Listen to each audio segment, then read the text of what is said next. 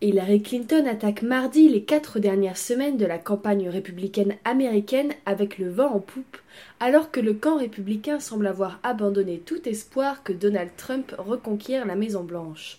Les deux candidats se sont affrontés dimanche pour la deuxième fois, un débat qui n'a pas rebattu les cartes et a aggravé les dissensions au sein du Parti républicain.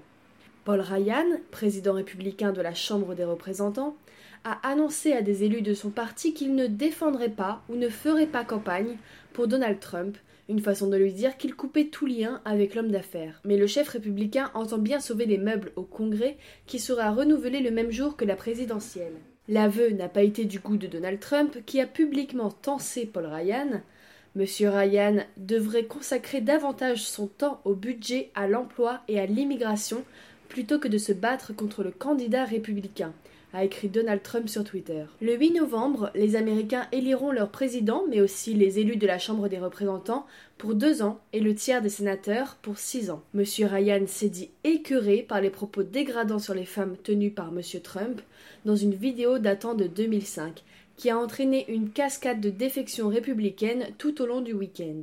Durant le débat, le milliardaire a présenté ses excuses, mais a aussi accusé Bill Clinton d'agression sexuelle, causant la consternation de républicains qui estiment ces attaques indignes. Je finirai peut-être en boitant, mais j'irai jusqu'à la fin, a-t-il déclaré devant une foule de milliers de personnes déchaînées à Wilkes-Barre, en Pennsylvanie. La vidéo de Donald Trump de 2005 a été au centre du deuxième débat. Vous avez vu le débat hier soir? Je ne crois pas que vous reverrez une chose pareille, en tout cas, j'espère. A plaisanté Hillary Clinton devant une foule record pour sa campagne, de plus de 10 000 personnes, voire 18 500 selon son équipe, sur le campus de l'université d'Ohio State à Columbus. Un sondage NBC Wall Street Journal, publié lundi, a fait l'effet d'une petite bombe créditant la démocrate d'une avance de 11 points sur le républicain, un sommet le sondage donne également une lueur d'espoir pour le Congrès où les républicains pourraient perdre le Sénat et voir leur majorité à la Chambre sérieusement réduite.